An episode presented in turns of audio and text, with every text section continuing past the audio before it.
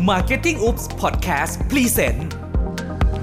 Brand Life เกล็ดความคิดชีวิตของแบรนด์ มาเรียนรู้เรื่องราวของแบรนด์จากทั่วทุกมุมโลก พร้อมถอดวิธีคิดจากเจ้าของแบรนด์ และผู้บริหารองค์กรต่างๆ เพื่อเป็นแรงบันดาลใจ และไอเดียให้กับคุณ ขอต้อนรับทุกท่านเข้าสู่ Marketing Oops Podcast กับรายการ Brand Life เกล็ดความคิดชีวิตของแบรนด์ รายการที่จะมาบอกเล่าเรื่องราวชีวิต การเดินทางของแบรนด์ต่างๆ ที่น่าสนใจจากทั่วทุกมุมโลก กับผมก้าอารินทร์ครับ วันนี้เนี่ยจะเป็นเรื่องราวที่เกี่ยวข้องกับ วิธีการสร้างคุณค่าเพิ่มให้กับสินค้า หรือการสร้างคุณค่าเพิ่มให้กับแบรนด์ของเราครับ ผมขออนุญาตตั้งชื่อตอนไว้ว่าคาถาแปลงร่างครับ เรื่องราวนี้เป็นเรื่องราวที่น่าสนใจครับ เป็นเรื่องราวของการสร้างมูลค่าเพิ่มให้กับผลิตภัณฑ์ ในมิติต่างๆ เป็นแนวคิดเบื้องต้นของการสร้างคุณค่าเพิ่มให้กับแบรนด์ด้วยนะครับ ท่านผู้ฟังถ้าได้ฟังเรื่องราวนี้แล้วเนี่ยก็อาจจะเอาไปประยุกต์ใช้กับแบรนด์ของท่านได้ ซึ่งสุดท้ายเนี่ยมันก็จะได้ผลเหมือนกันครับ คือ เกิดปรากฏการณ์สร้างยอดขายแบบถล่มทลายได้จริง ๆ ครับสองเรื่องราวที่จะเล่าให้ฟังในวันนี้ สร้างปรากฏการณ์แบบนั้นขึ้นมาครับ เรื่องแรกครับ สมมุติว่าถ้าคุณเป็นร้านขายลูกชิ้นปลาแบบธรรมดาธรรมดาครับ มีความคิดว่าอยากจะเพิ่มยอดขายให้ดีๆขึ้นเนี่ย คุณจะทำอย่างไรครับ หลาย ๆ ยี่ห้อ หลาย ๆ ร้านเนี่ย ก็คงใช้แนวคิดในยุคใหม่ ๆ ก็คือเรื่องของการพัฒนาผลิตภัณฑ์ไปในรูปแบบต่างๆ ครับ อย่างที่เราเคยเห็นการคุ้นเคยกัน ไม่ว่าจะเป็นการเพิ่มรสชาติให้มันหลากหลาย เช่น ใส่สาหร่ายเพิ่มลงไป ก็จะกลายเป็นลูกชิ้นปลาผสมสาหร่าย หรือเราปรับปรุงให้ลูกชิ้นปลาของเรามีเต้าหู้ ก็จะได้ลูกชิ้นปลาเต้าหู้ครับ หรือไม่ถ้าคุณลองเพิ่มให้มันมีรสชาติเผ็ดร้อนนะฮะ ก็ใส่พริกไทยดำลงไป ก็จะกลายเป็นลูกชิ้นปลาพริกไทยดำหรือบางคนก็อาจจะ advance หน่อย ใส่คอลลาเจนลงไป ก็จะกลายเป็นลูกชิ้นปลาคอลลาเจน ลูกชิ้นปลาวิตามิน หรือใส่โอเมก้า 3 เพิ่มขึ้นไป ก็จะกลายเป็นลูกชิ้นปลาโอเมก้า ก็สารพัดที่จะคิดกันไปนะครับ ก็สามารถใส่สิ่งต่างๆ เพิ่มลงไปครับ เพื่อให้เกิดคุณค่าทางใจ เกิดคุณค่าทางกายภาพ แล้วก็รู้สึกว่าเป็นของที่แปลกใหม่มากขึ้น หรือบางร้านนะครับก็อาจจะพัฒนาแนวทางใหม่ ๆ ลงไป ด้วยการทำให้มันสนุกฮะเปลี่ยนแปลงรูปร่างมัน เช่น เป็นลูกชิ้นปลาอย่างที่เราเคยเห็นนะครับ ลูกชิ้นปลารูปลักบี้ หรือจะทำเป็นลูกชิ้นปลารูปดาวทำเป็นลูกชิ้นปลารูปลูกเต๋าทำเป็นลูกชิ้นปลาจิ๋วๆแบบที่จังหวัดนครสวรรค์เขาทำกัน หรือ จะเป็นลูกชิ้นปลาแบบบิ๊กเบิ้มใหญ่ ๆ แบบกินคนเดียวไม่หมดอย่างเงี้ยก็ทำได้ครับ หรืออีกวิธีหนึ่งเปลี่ยนชื่อสร้างสรรค์ชื่อใหม่ ให้มันดึงดูดก็เป็นได้หลายอย่างนะครับ ลูกชิ้นปลาเบิ้ม ลูกชิ้นปลาจิ๋วลูกชิ้นปลานู่นนี่นั่น หรือจะออกแบบแพคเกจจิ้งใหม่ให้มันเร้าใจก็ทำได้หมดครับ แต่ทั้งหมดเนี่ยไม่ได้อยู่ในสิ่งที่ผมกำลังจะเล่า แล้วก็ไม่ได้อยู่ในสิ่งที่ร้านนี้ที่สิงคโปร์เขาเป็นคนคิดครับ ร้านนี้ เขามีไอเดียใหม่ๆ ที่ไม่ธรรมดา แต่ทว่ามันน่าสนใจแบบสุดๆครับ และไม่เชื่อก็ต้องเชื่อเลยครับว่า เพียงแค่ชั่วข้ามคืนเนี่ยลูกชิ้นปลาของร้านเนี้ยก็กลายเป็นของอินเทรนด์สร้างยอดขายแบบถล่มทลาย ขายดิบขายดี ถูกลูกค้าในกระหน่ำแย่งซื้อกันจนเกลี้ยงครับ เรียกได้ว่ามีเท่าไหร่ก็หมด เขาทำยังไงครับ วิธีการของเขาง่ายมากครับ ลูกชิ้นปลาร้านนี้ชื่อฮาไลฟาครับ H A L I F A นะครับ ร้านนี้เนี่ยเขาสร้างสรรค์ลูกชิ้นครับ ด้วยการทำมันเป็นแผ่นบางๆครับ เป็นทรงกลมที่เป็นแผ่นบางๆ แต่ที่เจ๋งกว่านั้นก็คือเขาเจาะตัวเลขลงไป ที่กลางแผ่นบางๆ ที่เป็นทรงกลมอันนี้ แล้วก็ตัวเลขที่เขาเจาะลงไปนั้น เป็นเลข 50 ครับ สงสัยใช่ไหมครับว่า แล้วเจาะทำไมเป็นตัวเลข 50 และทำไมจู่ๆไอ้ลูกชิ้นปลาที่เจาะเลขเป็น 50 เนี่ยทำไมมันถึงขายดีขึ้นมาได้ เหตุผลก็เป็นเพราะแบบนี้ครับ การเปลี่ยนลูกชิ้นปลาธรรมดาธรรมดาเนี่ยให้เป็นลูกชิ้นปลาแผ่นบางๆ ที่มีเลข 50 ตรงกลางแผ่นเนี่ยมันสร้างสรรค์ให้ลูกชิ้นปลาของร้านเนี้ยกลายเป็นลูกชิ้นปลาสำหรับการเฉลิมฉลองครบรอบ 50 ปี วันประกาศอิสรภาพของประเทศสิงคโปร์ครับ เขาวางแผนการจำหน่ายในช่วงที่ประเทศสิงคโปร์มีงานเฉลิมฉลองเอกราชครบ 50 ปี ลูกชิ้นธรรมดาธรรมดา พอมันกลายเป็นลูกชิ้นปลาที่เฉลิมฉลองเอกราชครับมันก็กลายเป็นกระแสครับ กลายเป็นลูกชิ้นปลาที่มีความหมายแบบสุดๆ ที่มาทันที ไม่ว่าจะเป็นบ้านไหน บ้านนั้นอาจจะกินสุกี้กันอยู่ หรือจะเอาลูกชิ้นปลานี่ไปทอด ไปต้ม ไปผัด ไปใส่สุกี้ ไปใส่ก๋วยเตี๋ยวไปทำเกาเหลา ผู้คนก็ต่างล้วนให้ความสนใจครับ รู้สึกว่าอยากจะมีวันหนึ่งในชีวิต ที่ได้เฉลิมฉลองกับลูกชิ้นปลาเฉลิมฉลองเอกราชครบ 50 ปีของประเทศ และแน่นอนเมื่อเกิดความรู้สึกเช่นนี้ ทุกคนก็มาแย่งกันซื้อครับ แย่งกันซื้อเสร็จก็นำไปโพสต์ โพสต์รูปภาพลง Facebook ของตัวเอง เมื่อเพื่อนๆเห็นก็รู้สึกว่ามันเป็นกระแสจริง ๆ ที่ต้องรับประทานลูกชิ้นปลาที่มีเลข 50 ตรงกลางเนี่ยทุกคนก็เกิดความอยากจะซื้อ อยากจะลองไปรับประทานกัน ด้วยหัวใจของความรักชาติ รักประเทศแบบสุดๆ ด้วยเหตุผลแบบนี้นี่เองครับ ลูกชิ้นปลาธรรมดาธรรมดา ที่เจาะเลข 50 ลงไปตรงกลางเนี่ยก็กลายเป็นลูกชิ้นปลาที่มีสตอรี่มีเรื่องราว กลายเป็นลูกชิ้นปลาเพื่อการเฉลิมฉลองประเทศ มันก็กลายเป็นของขายดี แบบที่ผลิตกันแทบไม่ทันเลยครับ จากเรื่องของลูกชิ้นปลาเนี่ยมีอีกเรื่องราวหนึ่งครับ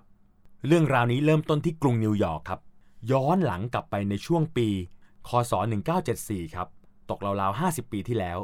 รัฐบาลสหรัฐอเมริกานะครับ ในเวลานั้นเนี่ย ได้เปิดให้มีการประมูลขยะครับ ขยะอันนี้เป็นการประมูลขยะที่พิเศษนิดนึง เพราะเป็นขยะเนี่ยที่ได้จากการบูรณะอนุสาวรีย์เทพีเสรีภาพ บนอ่าวแมนฮัตตันของนิวยอร์กพอเปิดประมูลเนี่ยนักธุรกิจที่ทำมาค้าขายด้วยการซื้อขยะแบบธรรมดาธรรมดาเนี่ยวิธีการของเขาก็จะคิดว่าปริมาณของ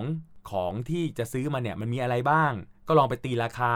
ลองดูว่าวัสดุที่ซื้อมาเนี่ยสามารถเอาไปขายต่อได้ยังไง เอาไปรีไซเคิลได้ยังไง เปรียบเทียบกับความวุ่นวาย ค่าเสียเวลา ค่าขนส่ง ค่าโซหุ้ยต่างๆ แล้วเนี่ยพอคิดแล้วเนี่ยรัฐบาลกลางเนี่ยก็จะขายขยะได้ราคาไม่เท่าไหร่ครับ สิ่งที่วุ่นวายกว่านั้นก็คือว่า กฎเกณฑ์ของการกำจัดขยะในมหานครนิวยอร์กเนี่ยมันเป็นเรื่องที่เคร่งครัดมากนะฮะแล้วก็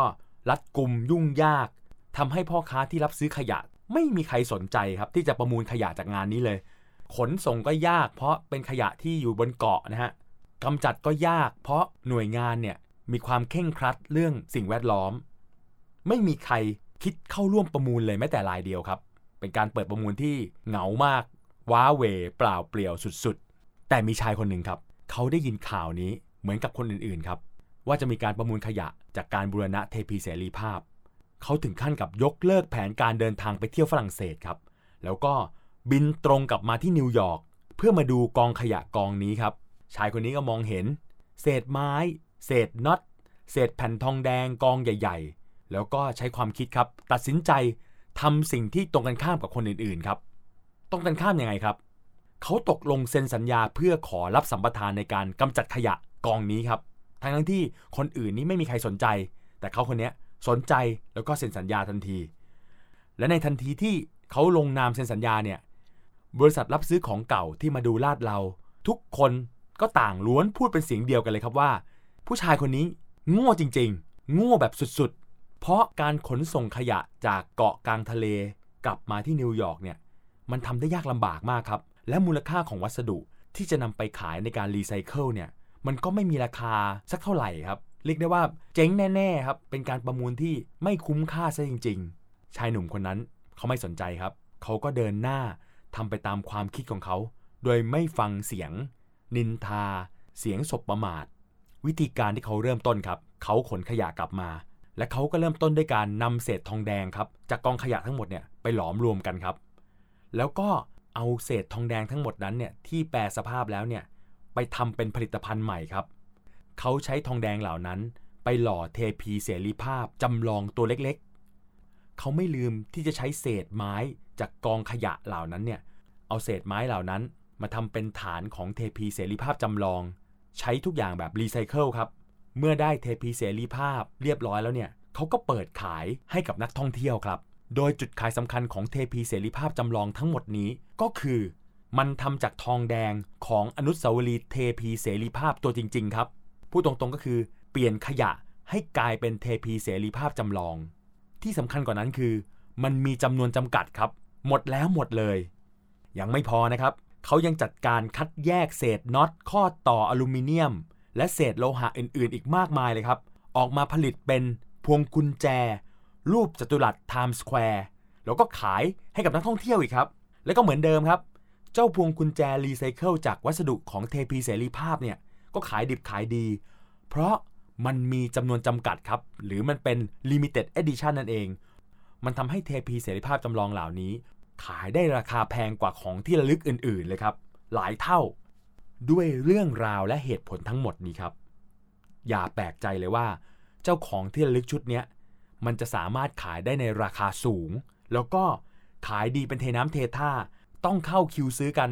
ขายหมดในระยะเวลาอันสั้นเลย คุณพ่อค้าที่มีสุดยอดไอเดียคนนี้เนี่ยเขาใช้เวลาเพียงแค่ 3 เดือนครับทำเงินจากกองขยะที่ไม่มีใครสนใจกองนี้ได้ 100 ล้านบาท ด้วยการมองเห็นคุณค่าของขยะที่ซุกซ่อนอยู่ในเศษวัสดุกองโต จากเรื่องเล่าสองเรื่องนี้นะครับ มันทำให้ผมได้ไอเดีย แล้วก็มองได้เห็นอย่างชัดเจนเลยครับว่า เจ้ามูลค่าเพิ่มของสินค้าเนี่ยมันเกิดขึ้นได้จากความเชื่อครับ ความเชื่อแล้วก็ความรู้สึก ผสมปนเปกัน เจ้าความเชื่อและความรู้สึกเนี้ยมันมาจากความคิดสร้างสรรค์ครับ เป็นการใช้ความคิดสร้างสรรค์ ผูกนำความรู้สึกเหล่านั้น มาต่อร้อยเป็นเรื่องราวนะครับ จนกลายเป็นสตอรี่ที่น่าสนใจ แล้วก็มันช่างดึงดูดความสนใจ ดึงดูดอารมณ์ของผู้ที่ได้รับรู้เรื่องราวเหล่านั้น เรื่องราวที่น่าสนใจทั้งหมดเนี่ยมันสามารถเกิดขึ้นได้จากทุกสิ่งทุกอย่างเลยนะครับ เกิดได้จากสิ่งแวดล้อม เกิดได้จากที่มาของวัตถุดิบ เกิดได้จากเหตุการณ์ต่างๆ ซึ่งทั้งหมดนั้นมันจะโน้มนำเอามาผูกร้อย ให้เกิดความรู้สึกร่วมให้เกิดขึ้นได้ และเมื่อสตอรี่ผูกร้อยกันเข้าแล้วเนี่ย มันก็จะส่งผลกลับไปถึงตัวสินค้าครับทำให้ผลิตภัณฑ์ของคุณเนี่ยกลายเป็นที่ต้องการ กลายเป็นของที่มีราคา มีมูลค่า ก็จะรู้สึกมีความพิเศษมากกว่าสินค้าแบบปกติ